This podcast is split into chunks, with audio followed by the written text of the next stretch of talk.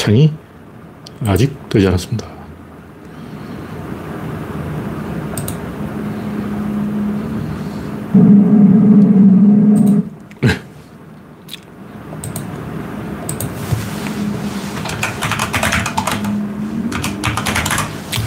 창이 떴습니다.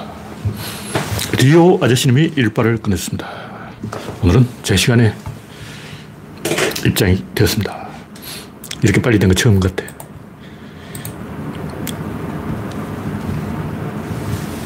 스티브님 반갑습니다. 현재 구독자는 3,200명에 머물렀습니다. 최근에 구독자가 조금 늘었죠. 오늘은 11월 21일 화요일입니다. 여러분의 구독과 알림, 좋아요는 큰 힘이 됩니다. 박신타마니님 반갑습니다.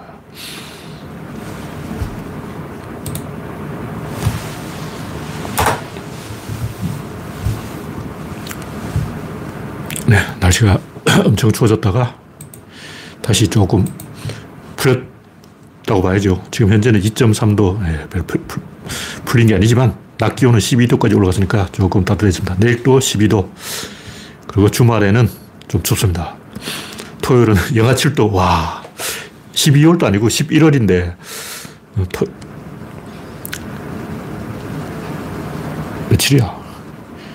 24일, 11월 24일인데 아침이 영하 7도라는 게 이게 믿어집니까? 서울이 다른 데도 아니고 서울이에요, 서울. 와, 난리. 제 기억으로는 영하 7도라면 크리스마스 때. 크리스마스 때도 영하 7도까지 안 내려가고, 많이 추워야 영하 5도, 막 눈이 오네 만에 크리스마스 전날에 비가 오고 막 그랬는데, 야, 11월에 영하 7도라니 기절할 일입니다. 옷장사 하는 분들은 옷이 더 잘 팔려서 콧노래를 부르겠습니다. 그래서 박님, 이영수님, 반갑습니다.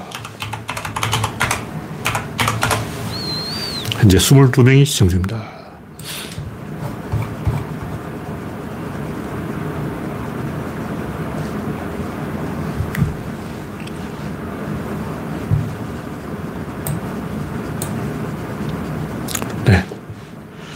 첫 번째 곡기는 한동훈이 심판받을 차례. 이 이정섭 검사라는 사람이 그 부인인가 이혼을 하려고 했는데, 어떤 분이 이혼을 하려고 했는데 그 신랑의 집안이 이정섭 검사하고 인맥이 친족으로 엮여 있어서 엄청 피해를 봤다, 그런 얘기인 것 같아요. 김어준의 그 무슨 방송이죠? 거기 나와서 정을 했는데, 제가 하고 싶은 얘기는 이정섭 검사의 약점을 미리 잡아놓고 이재명 수사를 하도록 시킨 거죠. 다 그렇게 하잖아요. 옛날부터 검사들은 그렇게 했어. 근데 문재인은 그렇게 안 했죠. 문재인은 윤석열의 약점을 안 잡아놓고 정정당당하게 하다가 뒤통수를 맞았죠. 이 조선 사람들은 역시 믿으면 안 된다. 다 믿어도 인간은 믿으면 안 된다. 목도령 이야기에 나오는 거 아니에요.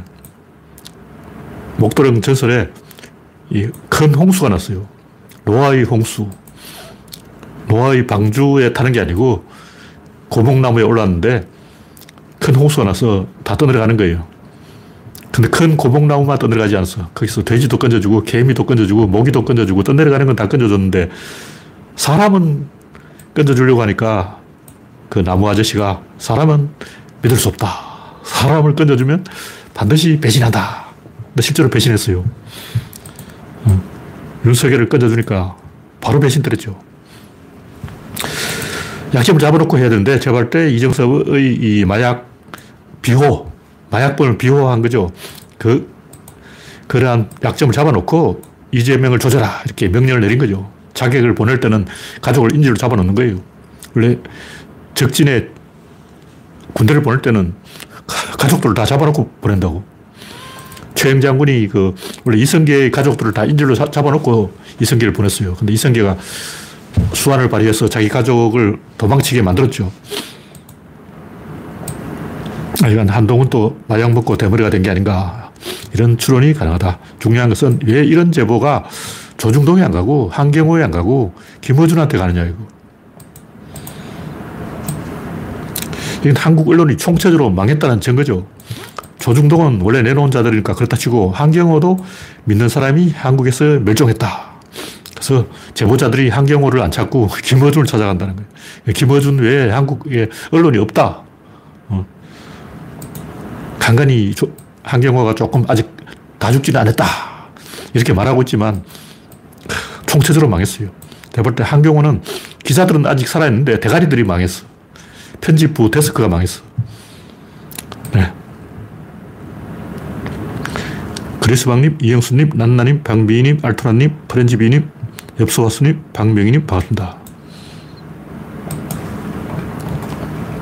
네, 손석희가 JTBC에서 사고 있다면 제보자가 거기 갔을지 모르지만 이제 믿을 사람은 대한민국에서 다 사라졌다.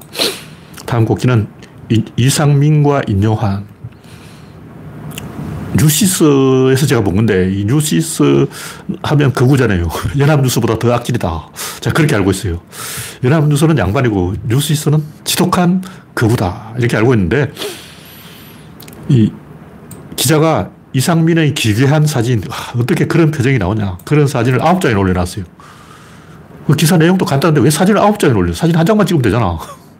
근데 사진을 9장이나 올렸다는 것은 사진 한 장, 한 장을 보면서 기레기가, 아, 이거는 명장이다. 이 사진은 글장이다. 이거는 족보에 남을 훌륭한 사진이다. 어떻게 인간이 이렇게 괴상한 표정을 지을 수가 있을까? 아마 인간이 아닌가 보다.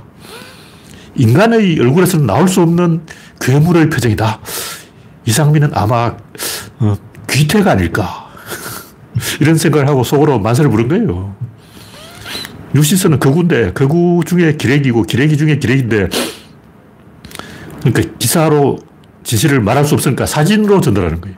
기사 내용만 검토하지, 글자를 데스크에서 자르진 않을 거 아니야. 그래서 글자는 대충 쉬고, 사진으로 자기 할 말을 다 해버린 거예요. 네. 인요한이 또 그 사이에 어록을 추가했는데, 대통령은 나라님이다. 와, 이건 짐이 곧 국가다. 태양왕 루이 14세가 있는 말 아니야. 근데 실제로는 루이 14세가 이런 말을 안 했다는 이야기가 있어요. 이 말을 볼테르가 지어냈다는 이야기도 있고, 또 다른 사람 주장에 의하면 짐이 곧 국가라는 말은 그냥 어떤 사람이 한 거짓말인데, 이 말이 워낙 먹히는 거짓말이기 때문에 그것이 진실이든 아니든 상관없이 자체의 생명력을 가지고 밈이 되어서 굴러간다는 거죠. 밈이라는 건 밈.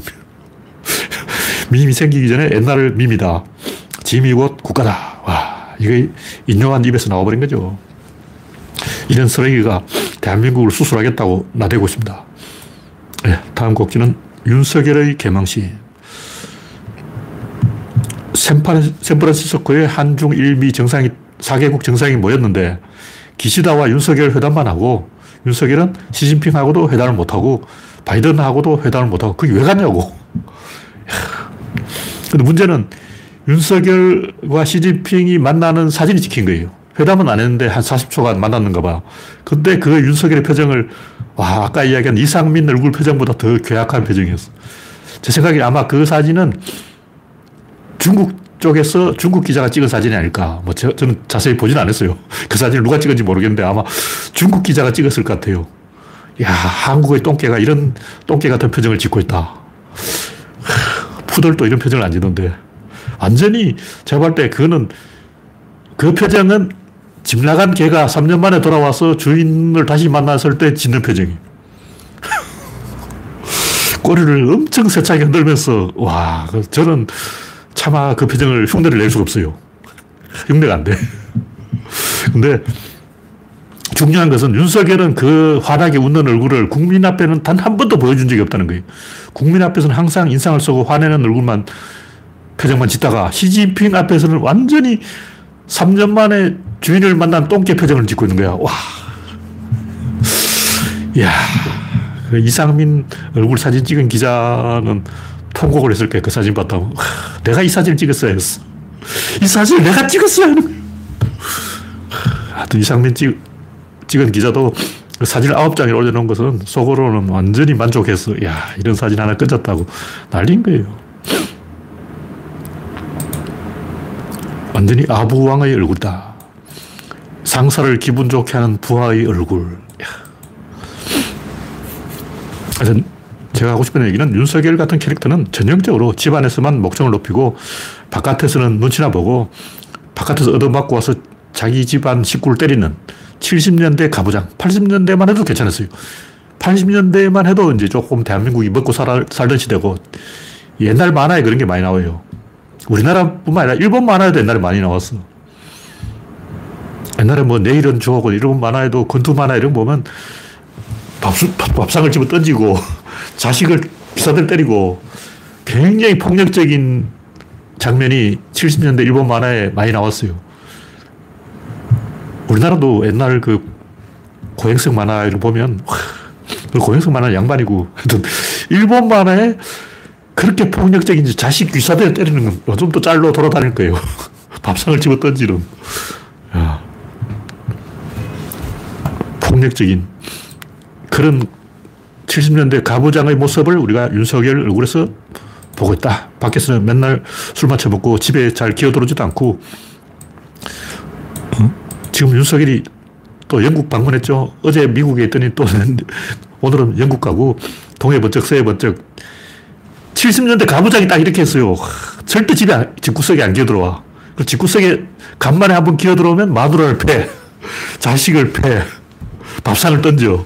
그리고 또 집 나가. 그리고 또 한 달에 한 번 정도 나타나가지고 또 마누라를 패. 이게 70년대 비참하게 살던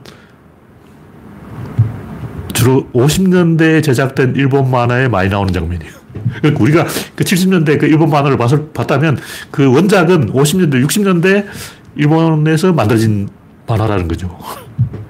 그러니까 일본의 60년대 풍경이 딱 그랬어요. 배를 쫄쫄 굽으면서 다리 밑에서 권투하고 그런 만화. 네, 영혼육립 랜디로즈님 반갑습니다. 현재 57명이 시청입니다. 다음 곡기는 김두일 작가의 청담동 진실. 김두일 작가가 가끔 이제 한 번씩 바른 말을 하기 때문에 제가 가끔 한 번씩 그 고조론 연구소의 게시판에 퍼나를 하고 있는데 이 양반이 이제 청담동 술자리를 다 정리를 했어요.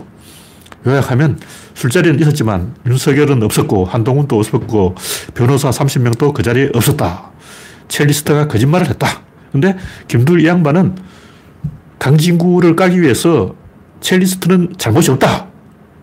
이렇게 주장하는데 잘못이 있어요. 그게 잘못이 없어. 굉장히 무식한 얘기예요.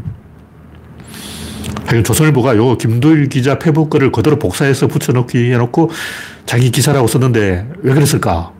자기는 왜 취재를 안 하고 왜 김두일 작가, 그냥 작가인데, 그냥 어떤 네티즌 작가의 페북 글을 왜 거기 써놨냐? 왜 남의 글을 해먹냐. 조선일보 기자가 쓰면 국민이 안 믿는다. 이걸 알거든. 김두일 작가는 신뢰가 있고 조선일보는 신뢰를 잃었다. 이런 얘기죠. 자기 스스로 기자가 자존심도 없이 자기 자존심을 내팽개치고 개망신을 당하면서 김두일 페북 글을 그대로 퍼달랐다 이거죠. 그러니까 이걸 비유하면 그 첼리스트의 행동은 어떤 아저씨가 비행기 안에서 내 가방에 폭탄 있다고 농담으로 말한 거예요. 근데 자기 마누라한테만 내 가방에 폭탄 있어 하고 농담으로 말한 거예요. 그렇게 하면 어떻게 되냐. 비행기는 회항을 합니다. 그리고 비행기 기내를 다시 수색해요. 근데 그걸 사실 농담이었다. 폭탄은 없다. 그렇게 해도 회항을 합니다. 그렇게 해도 다시 수색을 한다. 한 3시간 정도 출발이 지연돼요. 짐 가방을 사사지 다 뒤져야 되니까. 왜 그럴까? 어떤 사람이 비행기 탔다가 갑자기 내려버리는 거예요. 그러면 거기에 폭탄이 있다고 간주하고 테러범이 비행기에 폭탄을 심었다고 간주하고 비행기는 출발을 안 하는 거예요. 다시 수색을 해요. 근데 그게 가짜라는 걸 알아. 다시 말해서 테러범이 아니라는 걸 안다고. 그래도 비행기는 출발하지 않습니다. 왜 그러냐. 그렇게 안 하면 이걸 테러범이 악용한단 말이에요. 그러니까 어떤 경우에도 이게 사실이든 아니든 무조건 비행기는 이륙하지 않고 수색을 한다. 이렇게 규칙을 정해놔야 인간들이 말을 듣는 거예요. 내가 어저께 얘기했듯이 영국인들이 왜 고지식한가. 식민지, 수많은 식민지를 제압하려면 고지식하게 해야 돼. 본인부터 솔선수범, 모범을 보여야 되는 거예요. 그래서 일부러 폭탄이 없다는 걸 알면서 수색을 하는 거예요. 나 한국 사람 그런 싫어하잖아. 무슨 얘기냐면 그 첼리스트는 한동훈을 끌어들였어요. 윤석열을 끌어들였어요. 이건 비행기 기내에서 농담으로 내 가방에 폭탄 있다 이 말 한 거예요. 미친 짓이에요. 농담이라도 그런 짓은 하면 안 된다. 제가 김두일 기자를 좋게 보지만 그렇게 그 강진구를 까기 위해서 첼리스트를 옹호하는 것은 너무 나갔다. 이건 선을 넘은 거예요. 내가 볼 때 김두일 약간 선을 넘었어. 신뢰를 잃었어. 물론 조선일보의 신뢰를 얻었죠. 조선일보는 이걸 보고 만족해서 역시 김두일은 신뢰할 수 있어. 저는 김두일은 정무적 판단이 안 된다. 그러니까 도덕적 판단은 되는데 정무적 판단이 안 된다. 다음 곡지는 샘 올터먼이 사표를 냈다. 챗GPT 만든 아저씨가 샘 올터먼과 일리야 수저케버 아저씨인데 그중에서 수석과학자인 일리야 수저케버 아저씨가 이 사진을 선동해서 오펜하이머 행동을 했다. 근데 이런 짓을 잘 해요. 왜 그러냐. 겉으로는 뭐 인류를 위해서 규제를 위해서 보수적으로 봐야 된다 이렇게 핑계를 내지만 본질은 권력은 내 손 안에 있어 있다. 나의 권력. 소인배의 권력 행동이에요. 일리야 양반이 왜 이런 짓을 했을까? 오펜하이머는 왜 자기가 원자폭탄을 만들어 놓고 수소폭탄을 못 만들게 했을까? 아인슈타인은 왜 양자역학을 해방 놓았을까? 똑같은 거예요. 박정희는 왜 대한민국을 망쳤을까? 내가 이렇게 세운 대한민국 내가 망친다. 내가 만든 핵무기 내가 막는다. 내가 만든 인공지능 내가 조진다. 자기 힘을 과시하는 거예요. 내가 브레이크를 걸어버리면 인류의 인공지능이 올스톱된다. 나는 그만한 힘이 있다. 나한테는 파워가 있다. 엎어버린 거예요. 아까 얘기했듯이 가부장이 밥상 던지는 거와 똑같은 거예요. 자기한테 얼마나 힘이 있는지 그걸 확인해 보는 거예요. 근데 힘이 없다는 게 밝혀졌어요. 그래서 그 샘 올터먼이 바로 MS로 이직을 해버린 거예요. 하루 만에 이직을 해버렸어. 그리고 직원들 90%가 따라가겠다. 그러니까 내가 브레이크를 걸 수 있는 힘이 있다. 이걸 확인을 하려고 했는데 브레이크를 못 걸은 거예요. 오펜하이머도 똑같은 짓을 했는데 겉으로는 뭐 인류를 위해서 뭐 지구의 평화를 위해서 근데 내가 안 하면 남이 하는 거예요. 샘 올터먼이 안 하면 다른 사람이 한다고. 어차피 누군가 하게 돼 있어. 일어날 일은 일어난다. 이 구조론의 법칙이죠. 구조론에서 항상 강조하는 내 팀 내의 원리. 다친 게 압력이 차있는데 이걸 꽉 누르고 있으면 폭발력은 2배가 되는 거예요. 다시 말해서 일리야 수척해버 이름도 발음하기 어려운데 수척해버 이 양반은 솟아오르는 가스 압력을 이렇게 눌러가지고 막았다고 생각하지만 실제로는 폭발력을 2배로 높였다. 반동의 힘을 2배로 높인 거예요. 그게 뭐냐, 윤석열이 하고 있다. 윤석열이 야당을 때리고 있지만 실제로는 야당의 힘을 2배로 높여주고 있다. 그런 얘기죠. 네. 다음 곡지는 후티 정부군 특수부대가 일본 화물선 납포. 이건 별로 중요한 뉴스는 아닌데 후티 반군이라는 표현을 언론이 쓰는 거예요. 왜 반군이야, 정부군인데. 분명히 말하지만 후티는 정부군입니다. 합당하게 집권을 한 거예요. 순위파가 반군이죠. 지금 이 예멘이 합당한 후티 정부가 들었었는데 사우디가 방해한 거예요. 왜? 사우디는 순위파니까. 그러니까 예멘 국민이 누굴 지지하냐 이걸 가지고 따져야 되는데 예멘 국민은 지금 후티 정부를 지지하는 거예요. 그래서 이 후티 군대가 사우디를 이겨버렸어요. 사우디가 후티한테 꼼짝을 못하고 있는 거예요. 사우디가 쓰는 돈이 세계 국방비 순위 5위. 세계 국방비 순위 5위를 돈을 사우디가 쓰고 있는데 그 돈으로 뭐 하고 있냐. 후티 반군한테 계속 무기를 퍼주고 있어요. 사우디가 무기를 딱 들고 후티를 잡으러 가는 거예요. 그 다음에 무기를 놓고 도망치는 거야. 그럼 그 무기는 다 후티 반군 것이 되는 거야. 그래서 지금 후티 반군이 한국제 무기를 많이 갖고 있어요. 그리고 후티 반군이 그 한국제 무기로 이스라엘을 공격하는 거야. 그래서 이제 이스라엘 보도에 한국 정부에서 후티 반군에게 무기를 팔았다. 이런 보도가 나오는 거예요. 근데 그 무기는 사실은 한국이 사우디한테 주고 사우디가 반군한테 주고 후티 반군이, 아니 정부군이죠. 후티 정부군이 이스라엘 때리고 있는 거예요. 돌고 돌아서. 한국이 이스라엘을 때리고 있어 지금. 확실히 때린 건 아니고 지금 그런 이야기가 나오고 있다. 한국 무기로 후티 반군이 이스라엘을 때리고 있다. 이런 보도가 나오고 있는데, 지질은 한국이 사우디에게 무기를 주면 사우디는 그 무기를 후티 정부군에게 헌납을 하고 있다. 이게 지질이죠. 근데 왜 모든 언론이 다 거짓말을 하냐고. 이게 가짜뉴스 아니야. 조중동 입만 열면 가짜뉴스. 이게 바로 가짜뉴스예요. 진실을 말해야죠. 일론 머스크가 진실을 말했잖아요. 세계 인구는 80억인데 백인 인구는 12억이라고. 68억이 12억 백인 인구의 0점을 내고 있는 거예요. 근데 옛날에는 흑인, 히스패닉이 이렇게 안 많았어요. 갈수록 백인은 줄어들고 흑인, 히스패닉, 아랍은 늘어나. 인도, 중국은 이제 정체를 했다고 치더라도 와, 지금 장난이 아니에요. 그래서 100년 후에는 세계 인구의 70%가 흑인이 되어버려요. 큰일 났어요. 아프리카는 50억까지 먹여 살릴 수 있어. 어쨌든 제가 하고 싶은 얘기는 12억밖에 안 되는 백인이 큰 소리 치면 안 된다. 12억 백인이 이미지를 나쁘게 만들고 있는 게 이스라엘이다. 근데 이스라엘이 그렇게 하도록 만든 건 백인이죠. 백인은 2000년 동안 이스라엘을 괴롭혔어요. 지들이 2000년 동안 이스라엘을 못 살게 굴었다고. 십자군 전쟁 때도 이스라엘 사람을 많이 죽였어요. 예루살렘 성 안에 있는 사람을 십자군이 싹 다 죽였어. 누가 유태인을 학대했는가? 백인들이죠. 지들이 해놓고 또 지들이 그걸 보상한다고 보상 판정. 프로야구도 보면 심판이 판정을 잘못한다면 또 보상 판정을 해요. LG를 오심을 해서 편들었다. 다음에는 KT 편을 들은 거야. 이게 보상 판정을 지금 백인들이 하고 있는 거야. 근데 그건 지들끼리 일어난 일 아니야. 같은 백인 사회 안에서 일어난 일인데 왜 인도, 중국, 한국, 일본, 흑인, 히스패닉 이런 사람들이 피해를 봐야 되냐. 백인들이 저지른 일이니까 백인들이 수습해야 되는데 왜 우리가 피해를 보지? 네. 다음 곡지는 브라질과 아르헨티나의 정반대 행보. 브라질은 룰라가 당선되고 석유가 대박나서 떼돈을 벌었다. 근데 아르헨티나는 페론당이 경제를 망쳐서 물가가 128% 올랐는데 거구 밀레이가 당선돼서 더 나쁜 무정부주의 경제를 하고 있다. 이건 뭐냐면 이 파퓰리즘의 원조가 아르헨티나잖아요. 페론주의. 근데 그 파퓰리즘으로 아르헨티나를 망쳤는데 이제 거구가 집권해서 더 망치려고 하고 있다. 근데 브라질은 반대예요. 브라질은 좌파가 들었었는데 더 잘 되고 있어. 이거 웬일이냐고.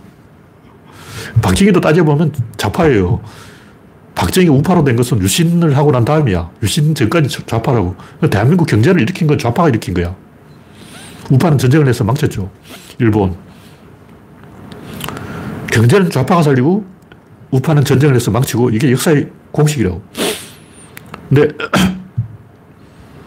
여기서 중요한 것은 좌파냐 우파냐 이게 아니고 나쁜 흐름을 타면 좌파가 하든 우파가 하든 나빠져요. 그 좋은 흐름을 타면 좌파가 하든 우파가 하든 좋아진다고. 브라질은 좋은 흐름을 탔기 때문에 우파가 해도 경제가 발전, 좌파가 해도 경제가 발전. 아르헨티나는 나쁜 흐름을 탔기 때문에 좌파가 집권하면 멸망, 우파가 집권하면 더 멸망 이렇게 되는 거예요. 그러니까 에너지 흐름이 문제라고. 왜 이렇게 되냐. 지렛대의 법칙. 지렛대가 있어요. 지렛대가 어디에 있었냐면 나와 바깥 사이 딱 중간에 있어야 돼. 여기 있어야 돼. 나한테 이 지렛대가 있으면 안 되고 밖에 있어도 안 되고 나와 상대방 사이 요 딱 걸쳐 있어야 돼요. 나와 상대방을 지렛대가 딱 걸쳐서 서로 이렇게 한쪽 끝을 잡고 있어야 돼. 이렇게 해야 움직일 수 있는 거예요. 씨름을 해도 서로 삿발을 잡고 있잖아. 나도 상대방 삿발을 잡고 상대방도 나의 삿발을 잡는다고. 요게 정상적인 구조예요. 근데 나쁜 흐름에 빠지면 어떻게 되냐면 지렛대가 필요한데 지렛대가 없어요. 없으면 어떻게 하냐. 자기 내부의 지렛대를 만들어. 자기 안에 지렛대를 만들어. 오른팔과 왼팔을 지렛대로 만들어. 이 상태에서 이렇게 움직이든 이렇게 움직이든 결과는 뭐냐면 이걸 잘라요. 지렛대로 움직이면 결국 여기서 떨어져 나가는 거야. 지렛대로 움직인다는 건 요 관절이라는 거예요. 요 관절이 움직인다는 거예요. 요게 관절이야. 근데 여기가 관절이 돼버려요. 그러면 여기 떨어져 나가는 거죠. 한 번 떨어져 나가고 여기 또 떨어져 나가고 자기 팔다리 다 잘라버리는 거예요. 그렇게 된 나라가 북한이죠. 한국은 러시아와 수교하고 중국과 수교하고 동유럽과 수교하고 다 수교했는데 외부와 지렛대를 만들었다는 거예요. 근데 북한은 없어. 북한은 일본과 수교했나? 안 했어. 미국과 수교했나? 안 했어. 프랑스하고 수교했나? 그건 모르겠어. 하여튼 북한은 왜 일본, 미국과 수교를 안 하고 있나? 우리는 다 수교를 했는데 왜 걔들은 북한은 안 하고 있을까? 이제 지렛대가 없는 거예요. 그럼 어떻게 하냐. 자기 내부에 이제 지렛대를 만들어. 그럼 북한 안에서 자기들끼리 서로 총질하는 거예요. 장성택이가 죽은 거죠. 김정남도 죽은 거고. 외부에 지렛대가 없으면 자기 내부에 지렛대를 만들고 그거는 자기 목에 칼을 찌르는 거죠. 원래 인간들이 그렇게 합니다. 그래서 아르헨티나는 자기 내부에 지렛대를 만들려고 하고 그 결과는 사망이다. 이건 자연법칙이에요. 자연법칙. 이거는 이데올로기가 아니고 그냥 물리학 법칙이야. 사람들은 모든 것을 이데올로기로 설명하려고 하는데 다 거짓말이고 물리학이 물리학. 지렛대의 법칙이라고. 지렛대가 밖에 있으면 흥하고 안에 있으면 망하는 거예요. 네, 다음 곡기는 황선홍 비난한 축받을 반세라. 오늘 황선홍이 이 3대 빵으로 프랑스를 이겼다 그랬죠. 어쨌든 황선홍 감독이 제가 보기에는 잘하고 있어요. 잘하고 있는데 나무위키가 너무 비난을 해놓은 거예요. 근데 글을 어디서 보았냐 보니까 FM 코리아에서 보았어. 그래서 FM은 뭐냐? 제가 궁금했는데 차오님 댓글을 달아서 FM은 풋볼 매니저다. 아, 그러니까 FM 코리아가 원래 축구 사이트였네요. 축구 사이트. 이 뭐 하는 사이트가 싶었는데 게임 동호회 정도로 시작한 커뮤니티라. 아, 제가 FM 코리아가 뭐 하는 사이트인지 몰라가지고 이 FM이라고 했는데 미군 고문관이 말하는 FM이 아닌가 이렇게 짐작을 했는데 예, 축구였습니다. 축구 사이트니까 축구 비난하는 거 이해는 되는데 왜 그렇게 한결같이 입을 모아서 황선홍을 비난하고 클린스만을 비난하냐고. 근데 원래 이 스타 선수 출신이 감독이 되면 잘 못한다는 징크스가 있지만 그게 아니고 스타 선수가 못하는 팀의 감독을 맡으면 못하는 거예요. 상식적으로 생각해보라고. 내가 이정우다. 근데 감독이 되었어. 근데 오늘 내가 이정우 관련 게시물을 하나 봤는데 딱 보면 되는 거예요. 딱 보고 직구구나. 치면 돼요. 그리고 커버는 형 오다가 솟아오르는 거예요. 뿅! 솟아올라. 그러면 아 여기 커버구나. 슬라이드는 휘어지는 거 보면 돼요. 눈으로 딱 보고 문제하고를 하는 거예요. 근데 그래서 이야기를 듣고 고등학교 선수가 아 직구는 보면 되는구나. 아 커버는 이렇게 뿅 솟아오르는 게 커버구나. 그걸 어떻게 알아? 못 알아듣는 거죠. 근데 이정구가 했던 마지막 말이 뭐냐면 아 다 감으로 하는 거죠. 야구는 어떻게 합니까? 감으로 하는 겁니다. 아 가르쳐주는 게 없네. 감으로 하래. 무슨 얘기냐면 이정구가 감독인데 이정구를 가르친다. 이정구 제자가 이정구다. 그러면 둘이 죽이 잘 맞아요. 잘 돼. 무슨 얘기냐면 클린스만이 스타 선수 출신인데 황선홍도 스타 출신인데 히딩크는 아니잖아요. 연경엽도 스타가 아니야. 김성근도 스타가 아니야. 그러니까 말 많고 막 이론 복잡하게 들이대는 감독들은 스타 출신이 아니에요. 근데 스타 출신들은 스타 출신을 만나야 제대로 진가를 발휘한다는 거지. 이정우가 감독이 되면 이정우 같은 선수가 있어야 제대로 실력을 발휘하는 거지. 이정우가 감독인데 아, 되게 못하는 선수를 가르쳐야 된다. 그럼 돌아버리는 거죠. 그러니까 이 상성이 맞아야 된다. 선수하고 궁합이 맞아야 돼요. 근데 리그에서는 리그가 1년에 40게임을 하기 때문에 38게임을 하기 때문에 선수하고 틀어질 확률이 높아요. 왜냐하면 스타 출신은 오만하거든. 근데 스타도 오만해. 그럼 스타와 스타가 충돌하는 거야. 그래서 서로 삐져가지고 말 안 듣고 네가 나가 그러고 네가 가라 하와이 그러고 결국 하와이로 가버려. 클린스만 하와이로 간 적이 있죠. 삐져가지고. 근데 국대는 아니잖아요. 국대는 잠시 소집해서 한 게임 뛰고 각자 리그로 돌아가는 거예요. 잠시 감독 말 들으면 돼. 그러니까 클린스만은 국대 체질이다. 그런 얘기죠. 네, 다음 곡기는 클린스만의 명함. 이것도 같은 얘기인데 클린스만이 부상을 당해도 뛰어라 이런 얘기를 했어요. 그리고 중국이 소림 축구한다니까 중국이 거칠게 나오면 우리는 더 거칠게 가지마. 근데 하여튼 제가 보기에는 클린스만이 하는 말이 다 마음에 들어요. 그 뭐 징징이 캐릭터가 아니고 이 클린스만이 기계가 있다. 왜냐 스타 출신이니까 그런 거예요. 우리나라는 너무 투덜이 서머프가 많아. 그러니까 식민지 콤플렉스죠. 식민지 일을 당하다 보니까 어디서 학습하고 배우고 두들겨 맞고 이런 것만 배워가지고 공부를 해야 된다, 노력을 해야 된다, 이런 것만 배운 거예요. 그럼 영국인은 그렇게 합니까? 아니에요. 영국인은 그럼 어떻게 잘 먹고 잘 살까? 간단해요. 석유를 판다. 북해에 석유가 나오잖아. 석유를 팔까? 안 팔까? 미국은 카리브해 석유가 엄청 많이 있어요. 근데 안 파. 왜? 해양이 오염될까봐. 근데 브라질은 파. 룰라. 브라질도 그 동해안에 석유가 엄청 매장되어 있어요. 게다가 알래스카는 더 많이 매장되어 있지. 근데 제가 봤을 때 미국은 결국 그걸 팝니다. 왜냐하면 앞으로는 태양광에 의해서 에너지난이 해결되기 때문에 지금 안 파면 영원히 못 파요. 영원히 그 석유는 못 파는 거야. 아까워서 팔 거야. 트럼프가 팔지 모르죠. 트럼프가 당선되면 알래스카의 석유를 팔 수 있다. 근데 제가 하고 싶은 얘기는 우리나라 사람들이 너무 그 찌질이 캐릭터에만 익숙해서 곽거병, 알렉산더 이런 그 태어날 때부터 왕자, 태어날 때부터 기계가 있고 폐기가 있고 그런 캐릭터가 있어요. 롬멜이 그런 사람인데 반대로 발터 모델은 포르센 귀족 출신이기 때문에 굉장히 신중한 사람이에요. 왜냐하면 귀족들은 그렇게 훈련을 받아. 귀족들은 노예를 감독해야 되기 때문에 노예는 항상 주인을 속인단 말이에요. 너는 30명의 거짓말장이 부하들에게 둘러싸여있다. 귀족들은 그렇게 배우는 거예요. 내가 귀족이다. 그럼 아버지가 아들아 앉아봐라. 저 하녀 널 속이고 있어. 저 마람 널 속이고 있어. 저 세리 널 속이고 있어. 저 마당쇠 널 속이고 있어. 다들 짜고 널 속이고 있는 거야. 너는 30명의 거짓말장에 둘러싸여 있어. 이렇게 가르치는 거예요. 근데 황제가 황제 아들한테 세자야 너는 거짓말장이에게 둘러싸여 있다. 이렇게는 안 해요. 황제니까.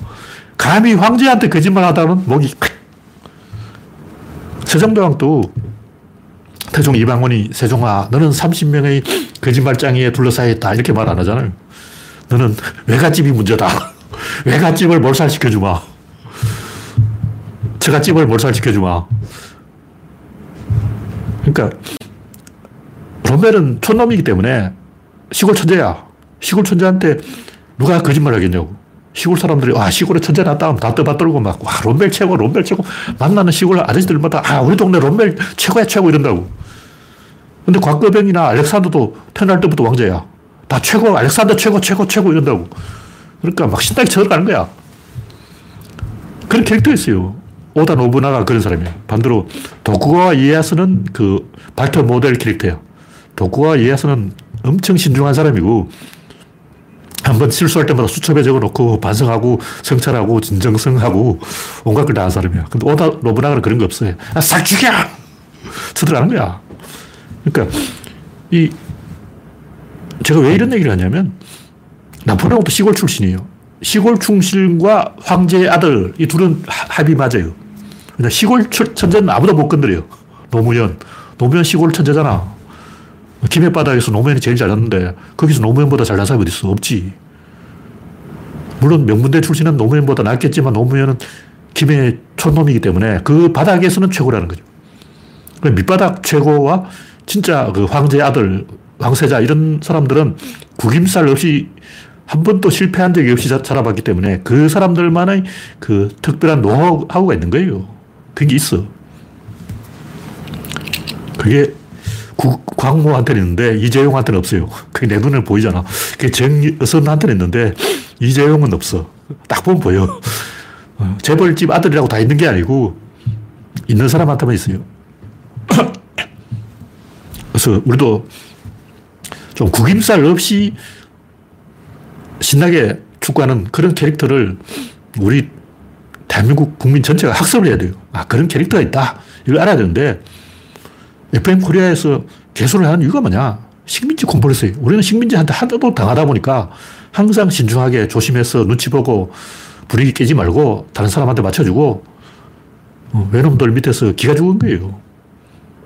전 국민이 다 기가 죽고 있어. 근데 클린스만은 어릴 때부터 왕자였어요. 그냥 너무 잘난 스타였어. 그러다 보니까 너무 기고만장해서 오만방자해져서 독불장군이 된 거죠. 그러다가 사고 쳤는데 근데 원래 능력은 있는 사람이다.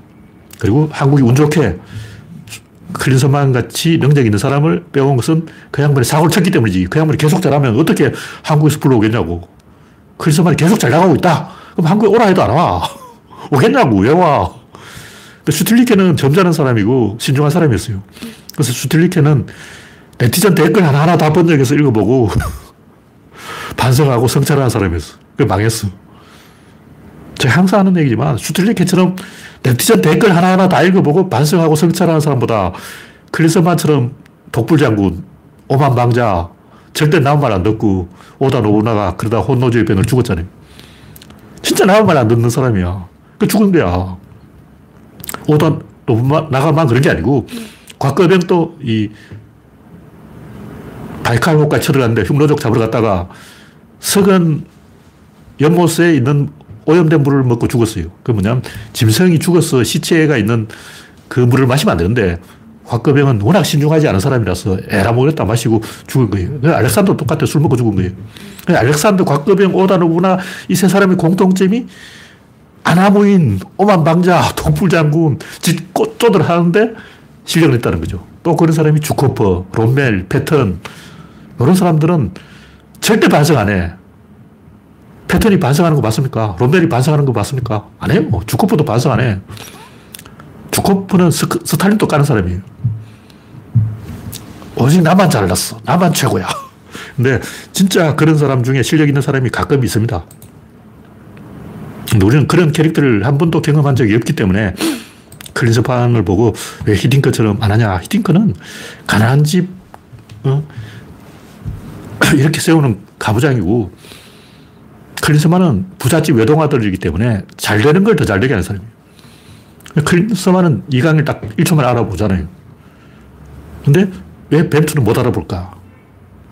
상성이 안 맞아요. 벤투는 빌드업 축구를 이식하는데 가르쳐야 되는 거예요. 근데 이런 사람들 제일 방해된 사람이 누구냐? 빌드업을 할 줄 아는 사람. 빌드업 축구를 내가 가르쳐야 하는데 빌드업 할 줄 아는 사람 중에 한 명 있다. 그럼 걔 말 안 들어요. 누구냐? 기성용. 기성용은 한국 선수 중에 유일하게 빌드업을 할 줄 아는 사람이야. 말 듣냐? 안 들어. 그냥 빌드업 하는 사람이 감독이거든. 내가 감독이야. 감독 두 명 되어버린 거야. 근데 벤투가 빌드업을 하는 사람인데 이강인이 빌드업을 할 줄 안단 말이죠. 그러면 벤투하고 이강인하고 이게 맞냐? 안 맞죠. 그러니까 벤투는 이강인을 안 쓰는 거예요. 근데 클린스만을 쓴다고. 완전히 이 스타일이 다르다는 거죠. 이런 걸 보고 내가 축구 전문가도 아니고 축바도 아니고 축구 보는 사람도 아닌데 캐릭터만 봐도 보이는 게 있다. 캐릭터라는 게 얘가 이쪽으로 가면 얘는 이쪽으로 가고 얘가 오른쪽으로 가면 얘는 왼쪽으로 가고 이런 거를 보는 거예요. 그런 캐릭터만 봐도 굉장히 많은 게 보이잖아요. 근데 그 나무위키에 그렇게 많이 적어놓은 이야기 중에 FM 코리아의 그 네티즌들이 그 하는 얘기 중에 내가 지금 이야기하는 이 부분을 이야기해 주는 사람이 한 명도 없어. 왜 단 한 명도 없냐고. 왜 선수와 감독의 궁합을 안 보냐고. 그걸 봐야지. 그게 제일 중요한데.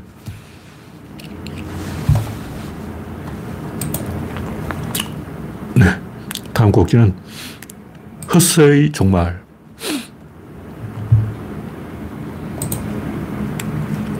같은 얘기인데 우리나라 사람이 식민지 콤플렉스를 겪으면서 식민지 트라우마에 빠져서 특히 최근에는 허세가 더 죽어버렸어요. 근데 옛날에는 허세가 좀 있었어. 대표적으로 이제 근래 스님 중광, 이회수, 천상병, 3인조 아니야. 3인방이 모이면 맨날 노닥거리는데 그런 게 허세라고. 그러니까 밥을 쫄쫄 굶어도 거드름을 피우면서 나 잘났어, 나 최고야, 나 시인이야, 시한수 들어볼래? 당장 라면값도 없어요. 수중에 라면값도 없는 주제에 나는 시를 쓸 거야, 난 시인이야, 난 화가야, 난 소설가야. 이렇게 허세 부리면서 하는 사람이 허세 삼총사가 이회수, 중광, 천상병이라는 거죠. 그 외에도 많아요. 근데 70년대 시인들은 다 허세꾼이었어요. 왜 그러냐? 그렇게 될 수밖에 없는 게 옛날에는 문인들 중에 한 명이 문학상을 받거나 원고료를 받으면 그 받은 돈을 그 자리에서 다 토해내야 돼요. 바로 술자리로 가는 거야. 그럼 한 50명이 모여. 그럼 받은 원고료 500만 원 그게 다 써버려야 돼요. 그걸 집에 가서 마누라 준다는 거는 상상을 할 수 없는 거예요. 근데 이런 문화가 계속 이상하게 흘러가서 고원, 고은 시인이 스캔들을 일으킨 게 여기 그 70년대 허세 문화가 80년대까지 오면서 이렇게 된 거예요. 그게 또 이어진 게 뭐냐면 홍상수 영화에 나오는 거예요. 홍상수 영화에 보면 문인들이 쭉 모여가지고 술자리 하는데 결국 마지막에는 서로 뒷담화 까고 서로 싸우고 삐져가지고 틀어지고 징징대고 있는 거예요. 그러니까 여기서 허세의 피라미드가 계속 하향 평준화가 되는 거죠. 그러니까 제일 허세의 최고봉 천상병 허세에서 고은 허세로 그다음에 이제 홍상수 허세로 갈수록 격이 떨어져서 마지막에는 주먹 따짐 허세, 내 주먹이 더 세다 이렇게 해판까지 되어버린 거죠. 그럼 아직도 이 허세 문화를 즐기고 있는 나라가 있냐? 네이마르. 제가 어제 게시물을 우연히 봤는데 네이마르가 움직이면 뒤에 이상한 아저씨들이 수십명이 따라다닌다는 거예요. 저 아저씨 누구야? 왜 따라다니지? 근데 그 얘기를 김하성 인터뷰에서도 들었어요. 또 어제 우연히 김하성 인터뷰를 봤는데 잠시 몇 초간 본 거예요. 그러니까 흑인 선수나 히스패닉계 선수를 만나면 길에서 우연히 만나서 근데 뒤에 우르르 따라오는 거예요. 그래서 백인 선수나 김하성 선수는 그냥 혼자 가는데 저쪽에서는 혼자 오는 게 아니라 뒤에 수십 명 부대를 끌고 와. 왜 혼자 안 다니고 그렇게 부대를 끌고 다니냐고. 그게 허세라는 거죠. 근데 한국이 이제 실용주의로 바뀌고 허세가 사라진 거예요. 그러다 보니까 손해를 안 보겠다. 옛날 허세가 있던 시절에는 좀 손해보고 살았어요. 그냥 내가 손해봐도 내가 아는 형님이 다 해결해 줄 거니까. 그런 게 있었는데 내 친구가 네이마르다. 그럼 네이마르 가방만 들어줘도 밥은 먹잖아. 열심히 살 이유가 없는 거예요. 근데 우리는 이 과잉 교육을 받아가지고 각자 생존, 각자 도생에 빠져가지고 이제 허세가 사라지고 다른 사람한테 빈대붙지를 못하게 되고 그렇게 됐다 보니까 결국 애를 안 낳고 그래서 이제 멸망의 위기에 빠져버린 거예요. 차라리 허세가 있던 시절이 더 낫다. 그런 얘기죠. 내시 균형을 생각해 봐야 되는데 이기적인 결정을 하면 결국 다 죽는 거예요. 누군가는 고양이 목에 방울을 달아야 돼. 누가 고양이 목에 방울을 달 것인가? 허세가 제일 심한 사람이 달아. 내가 최고야. 내가 잘났어. 그런다고. 그럼 니 잘났다고. 그럼 고양이 목에 방울 달아. 그런다고. 그럼 내가 방울 달게 하고 달아버리는 거죠. 그런 시대가 7, 80년대에 있다. 지금은 아무도 고양이 목에 방울을 달지 않는다. 네, 마지막으로 인류 최고의 발명은 신이다. 교배 크리테페 유적이 증명했듯이 1만 5천 년 전에 이미 인류는 종교를 만들었다. 근데 1만 5천 년 전에 유물이 나왔다는 것은 실제로는 3만 년 전에 종교가 발생되었다. 이렇게 봐야 돼요. 유적이 1만 5천 년 전에 나왔다는 거예요. 그럼 그 유적이 거기까지 발달하는데 굉장히 기술이 필요한 거예요. 그 교배 크리테페 유적은 석기 시대, 석기로 돌을 갈아낸 거야. 돌을 어떤 아저씨가 존나게 간 거야. 근데 누가 아무도 시키지 않으면 그걸 왜 하냐고. 그래서 제가 봤을 때 그거는 무수한 시행착오를 거치면서 거기까지 도달한 것이고 그러면 최소 5천 년이에요. 그러니까 최소 교배 클리테페 유적이 생기기 5천 년 전에 이미 종교가 만들어졌다. 그렇게 봐야 되는 게 왜냐하면 교배 클리테페 유적이 아직 덜 발굴됐어요. 맨 밑바닥 아직 발굴 안 됐어. 맨 밑바닥이 한 1만 5천 년 전이라고 보고 거기로부터 5천 년 더 2만 년 전에 이미 종교가 만들어진 거예요. 그래서 인간이 농업을 통해서 문명을 일으킨 게 아니라 오히려 종교를 통해서 문명을 일으켰다. 신의 발명이 최고의 발명이다. 근데 신은 진화한다. 이집트 신전의 사자들이 보이지 않는 힘에 대해서 말하기 시작하면서 유대인들이 신의 이름을 부르면 안 된다. 이런 얘기를 한 거예요. 근데 여기 재밌는 것은 노자의 도덕경에 도가도 미상도, 명가명 비상명 이 이야기가 바로 이 얘기잖아. 이집트 신전의 사자들이 하는 보이지 않는 힘. 그게 바로 도가도 비상도. 보이는 힘은 상도고 보이지 않는 힘은 비상도인 거예요. 마찬가지로 유태인은 신의 이름을 부르면 안 된다. 이름 뭐냐? 이름 명자 아니야. 이름을 부르면 상명이고 이름을 부르지 않으면 비상명인 거죠. 왜 신의 이름을 부르지 말라고 할까? 이름 부르면 그게 가짜인 거예요. 진실은 이름을 붙일 수가 없다. 헬렌 켈러가 장님이에요. 말을 못해. 앞도 못 보고 말도 못하는데 단어는 가르쳐줄 수 있어요. 그냥 손가락 써본데 손가락에 러브라고 쓰고 이렇게 안아주는 거야. 근데 헬렌 켈러가 이상한 아줌마가 나한테 이런 짓을 왜 하지? 이해를 못 하는 거예요. 왜 아줌마가 나타나서 손가락을 가지럽히더니 날 안아주냐. 러브를 가르쳐야 되는데 가르칠 방법이 손가락에 러브라고 쓰고 이거 안아주는 것밖에 없는 거예요. 그래서 헬렌 켈러는 이 아줌마가 미쳤나. 나한테 왜 이래. 저한테 왜 이래요. 근데 어느 순간 헬렌 켈러가 그걸 깨달은 거예요. 근데 깨달았다는 건 뭐냐. 단어를 깨달은 게 아니고 문법을 깨달은 거죠. 아, 여기 의미가 있구나. 플러스 알파가 있는 거예요. 숨은 플러스 알파가 있다. 그건 언어로 전달할 수 없는 거죠. 그 문법은 어떻게 전달하는가? 전달 안 합니다. 왜냐? 아기들이 옹알이를 통해서 저절로 문법을 터득하는 거예요. 다시 말해서 문법은 전달하는 게 아니고 전달받는 것도 아니고 그냥 아는 거예요. 인간은 원래 이 대가리 속에 문법 회로가 들어있어요. 문법이 딱 들어있다고. 그래서 말을 하는 거예요. 걔는 안 들어있어. 걔는 안에 문법이 없어. 단어는 있어. 그래서 심부름 잘하는 걔한테 뭐 갖고 오라면 다 갖고 와요. 볼펜 갖고 와라면 볼펜 물고 오고, 장갑 갖고 와라면 장갑 물고 오고, 심부름은 잘해. 근데 그것밖에 못해. 왜냐면 이름은 알아. 명사는 알아. 근데 문법이, 걔한테는, 걔 머릿속에는 문법 회로가 없어. 근데 인간 머릿속에는 문법 회로가 있는 거예요. 다시 말해서 문법이 단어보다 먼저 만들어졌고, 단어는 부모에게 학습을 통해서 배우는데, 문법은 태어날 때부터 갖고 있다는 거예요. 그래서 헬렌 켈러가 손바닥에 러브라고 써주니까 그걸 이해를 한 거죠. 안 그러면 어떻게 이해할 거야? 불을 이해시키려면 손을 불에 대야 돼요. 물을 이해시키려면 손을 물에 담가야 돼요. 그래서 인간이 이해할 수 없는 것, 의사결정 원리입니다. 다 이해할 수 있는데 의사결정 원리는 이해할 수가 없어요. 깨달아야 돼요. 그러니까 인간이 신이라는 단어를 빌어서 신이라고 말을 해버린 거예요. 이미 명가명, 비상명, 이 법칙을 위반한 거죠. 인간이 신을 신이라고 말하는 순간 이미 노자가, 야, 이놈, 넌 이미 신을 말했어. 아웃, 너 나가. 신을 이름을 말하는 순간 아웃이야. 그럼 뭘 이야기했냐? 의사결정 원리를 이야기했다. 그것이 보이지 않는 힘이다. 그것이 이집트 신전의 사제들이 아케나톤, 일신교를 만들 때 아문 신을 버리고 아톤 신으로 갈아탈 때 말하고자 했던 것, 그것은 보이지 않는 힘이다. 그것은 사건의 기승전결 연결에 따른 힘이다. 사건의 치고 나간 관성력의 힘이다. 모두 연결되면 최초의 한 점에 모아진다.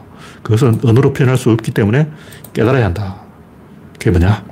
그것은 사건의 방향성이다. 무슨 얘기냐면 문법이라는 게 뭘까? 단어와 단어의 간격을 이렇게 좁히는 거예요. 주어와 수어, 주어와 동사 이 간격을 이렇게 좁히면서 한 단어로 만드는 거예요. 무슨 얘기냐면 우리는 단어가 모여서 문장이 된다. 이렇게 생각하잖아요. 틀렸어요. 구조론적으로 보면 문장 자체가 한 개의 단어예요. 이런 걸 알고 싶으면 인디언한테 물어보면 돼요. 인디언은 단어가 다 붙어 있어요. 그래서 주먹 쥐고 일어서 이것만 그런 게 아니고 왜 주먹 쥐고 일어서가 이름이 되냐. 인디언 말은 원래 단어가 다 붙어서 이 스펠링이 전체의 한 문장이 한 단어로 되어 있어요. 아프리카의 반투어도 그런데 반투어도 나는 오늘 학교에 갔다. 그 전체 한 단어야. 그 우리는 단어와 단어를 조립해서 문장을 만들지만 이거는 잘못된 거예요. 구조론으로 보면 국민교육 헌장 그 전체가 한 개의 단어예요.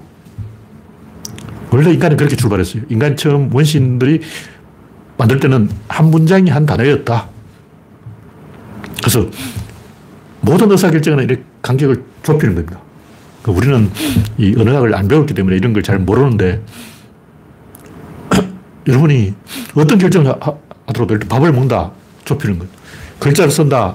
볼펜과 나의 간격을 좁히는 것. 뭘 하든 바람이 불든 비가 오든 곡식을 심든 씨앗이 자라든 전부 좁히는 거예요. 그럼 넓히는 건 뭐냐? 넓히는 건 그에 따른 반작용이죠. 이렇게 던지면 이게 튄단 말이에요. 내가 이거 할 때는 내 근육의 간격을 좁힌 거예요. 볼펜 날아갔지만 근육은 수축이 된 거죠. 그러니까 어떤 동작을 하든 무조건 좁혀지는 거죠. 내가 내리는, 머릿속에서 내리는 결정은 좁혀라. 이것만 결정하는 거예요. 그 넓어지는 건 내가 튕긴 거죠. 내가 좁혔는데 저쪽에 맞아서 베겨서 세리 쿠션으로 튀어가는 건 넓어지는 거죠. 그것은 엔트로피 증가의 법칙이다. 결정은 좁히고 그 2차 효과, 결과는 넓어진다. 그래서 이 우주 안에서 모든 결정은 좁히는 결정이다. 그럼 다 좁혀지는 거예요. 다 좁혀지면 뭐가 되냐. 그게 신이라는 거죠. 그러니까 신의 개념을 이해하려면 인간의 모든 문장이 굉장히 긴 문장이 사실은 그게 한 개의 단어다. 한 개의 의미가 있다. 문장 전체에 한 개의 뜻이 있다. 이걸 알아야 돼요. 문장은 여러 가지 뜻의 집합이 아니고 굉장히 긴 문장이 사실은 딱 중국 한자로 쓰면 딱 한 글자로 나타낼 수가 있어요. 그걸 이해하고 싶으면 논어를 읽어보면 됩니다. 퇴계라면 어떻게 할까?